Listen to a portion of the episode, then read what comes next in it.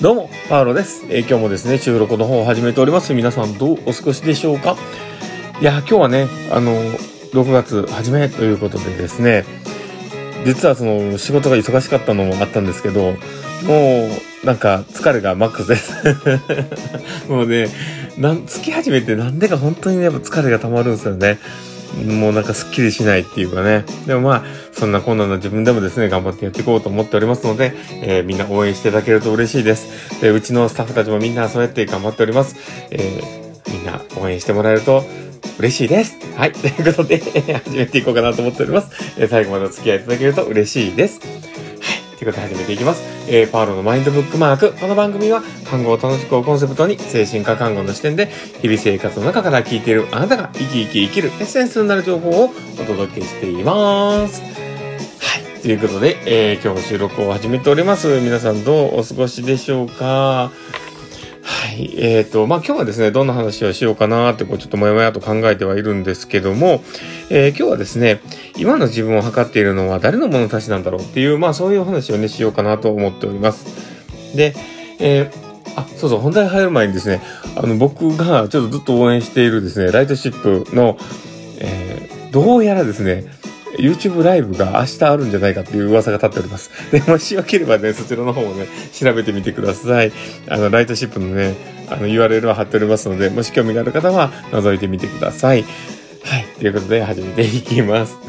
で、あの、今日ね、その話をしようと思ったのはですね、まあ、僕が不意にちょっと考えたことでもあったんですよね。で、あの、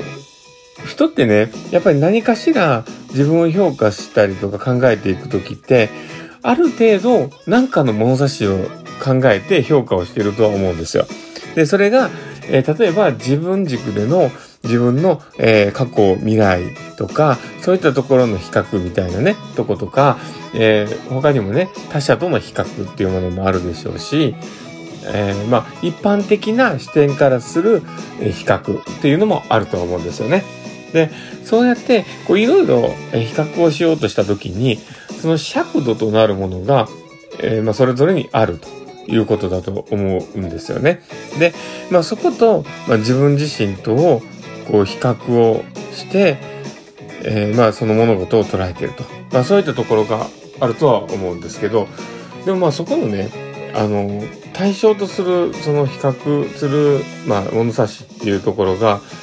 果たしてその物差し自体が、あの、普遍的なものなんだろうかね、それって思ったりもするんですよね。で、まあ、あの、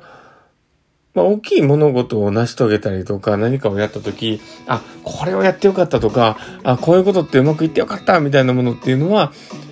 何かしらこう自分の中で達成感みたいなものがあるから、それも大きい、まあ、比較の尺度というかね、そういったものになってるとは思うんです。で、だけど、その、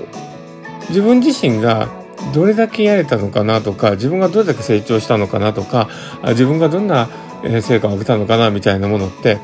あの、1から0への変化っていうのは、誰でも見てわかるんですけど、ただその1から2から2から3とか、えーそういった、あの、あるものが増えたり減ったりするっていうところの変化っていうのってね、なかなか気づきにくいものがあるんじゃないかなとは思います。で、それが、あの、まあ、一番多分気づきやすいのは、あの、自己尺度ではないかとも思うんですよね。自分自身の過去と今っていうとこを比べたときに、えーそれって分かりやすいと。で、えー他者比較的なところで言うと、そこに生まれてくるものっていうのは、その尺度のベースになってるものっていうのは、多分その価値を生んだかどうかっていうものになってると思うんですよね。で、そこの価値があるかないかっていうところで、その、まあ、成果を出した人というような感じだったりとか、えーこういうふうなことを成し遂げた人みたいなね。で、そういうふうに、ある程度、その、形作っているものというか、そのちゃんとした価値を生み出さないと、えーなかなか見つけにくいっていうところもあるんじゃないかなと思います。で、まあこういったことの話を言っているとね、えーまあ尺度だったりね、その物差しっていうものをこう淡々と喋っているような感じになってるんですけど、だけど、こういったことを意識してみたらどうかなっていうのは今日の僕の提案なんですよね。で、物事がうまくいく、うまくいかないって、あの、いい悪いをすごくジャッジしてると思うんですけど、だけどその物事自体を、こう、どう捉えているのかっていうことで、すごく大事なことだと僕は思うんです。で例えば、え、コップの水の話とかもよくね、僕するんですけど、コップの水の半分ぐらい入ってたものをこう見たときに、え、コップの水が半分しか入ってないっていう人もいれば、半分も入っているっていう人もいるかもしれない。で、それはもともと持っている自分の中の尺度があるからだったりとか、その人の中の、えー尺度っていうものがあるっていうのがあると思うんですよね。だから、もともとコップには水が満水入っているべきものなんだ。あの、満タン入ってるものなんだと思う人にとっては、その尺度で見れば半分しか入ってないようになるだろうし、もともとコップには物が入ってないって思ってるタイプの人であれば、半分入ってるんだっていうことが価値になるわけですよね。で、そういうことをこう考えていくと、まあ、人のこう捉える尺度とか、え物差しみたいなものっていうのは非常に曖昧で、えー、まあ、あまりこう不明瞭なものであるのかなと思うんですよね。うん、だから、まあ、そこに、こう、あ、吉原市に載せたような、えー、感覚で物事を見るというよりは、えー、まあ、自分が、えー、やったことに関してフラットに見てみるっていうことが、うん、大事なことなんじゃないかなとも思います。で、これってまあ、あの人間関係だったり対人関係とか、まあいろんなところでも思うと思うし、例えば他者へのリスペクトのところでも、えー、まあ、これをやって当たり前だなと思ったら相手にリスペクトってないと思うんですよ。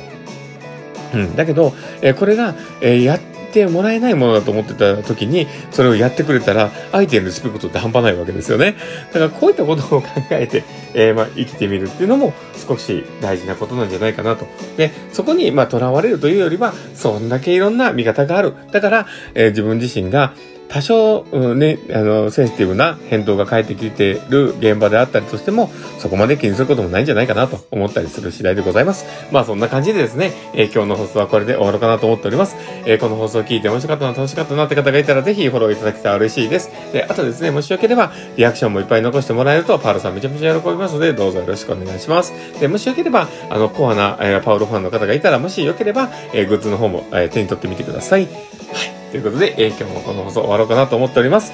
えー、この放送を聞いたあなたがですね、明日も本当に素敵な一日になりますようにっていうところで、ではまた明日も素敵な一日になりますよ。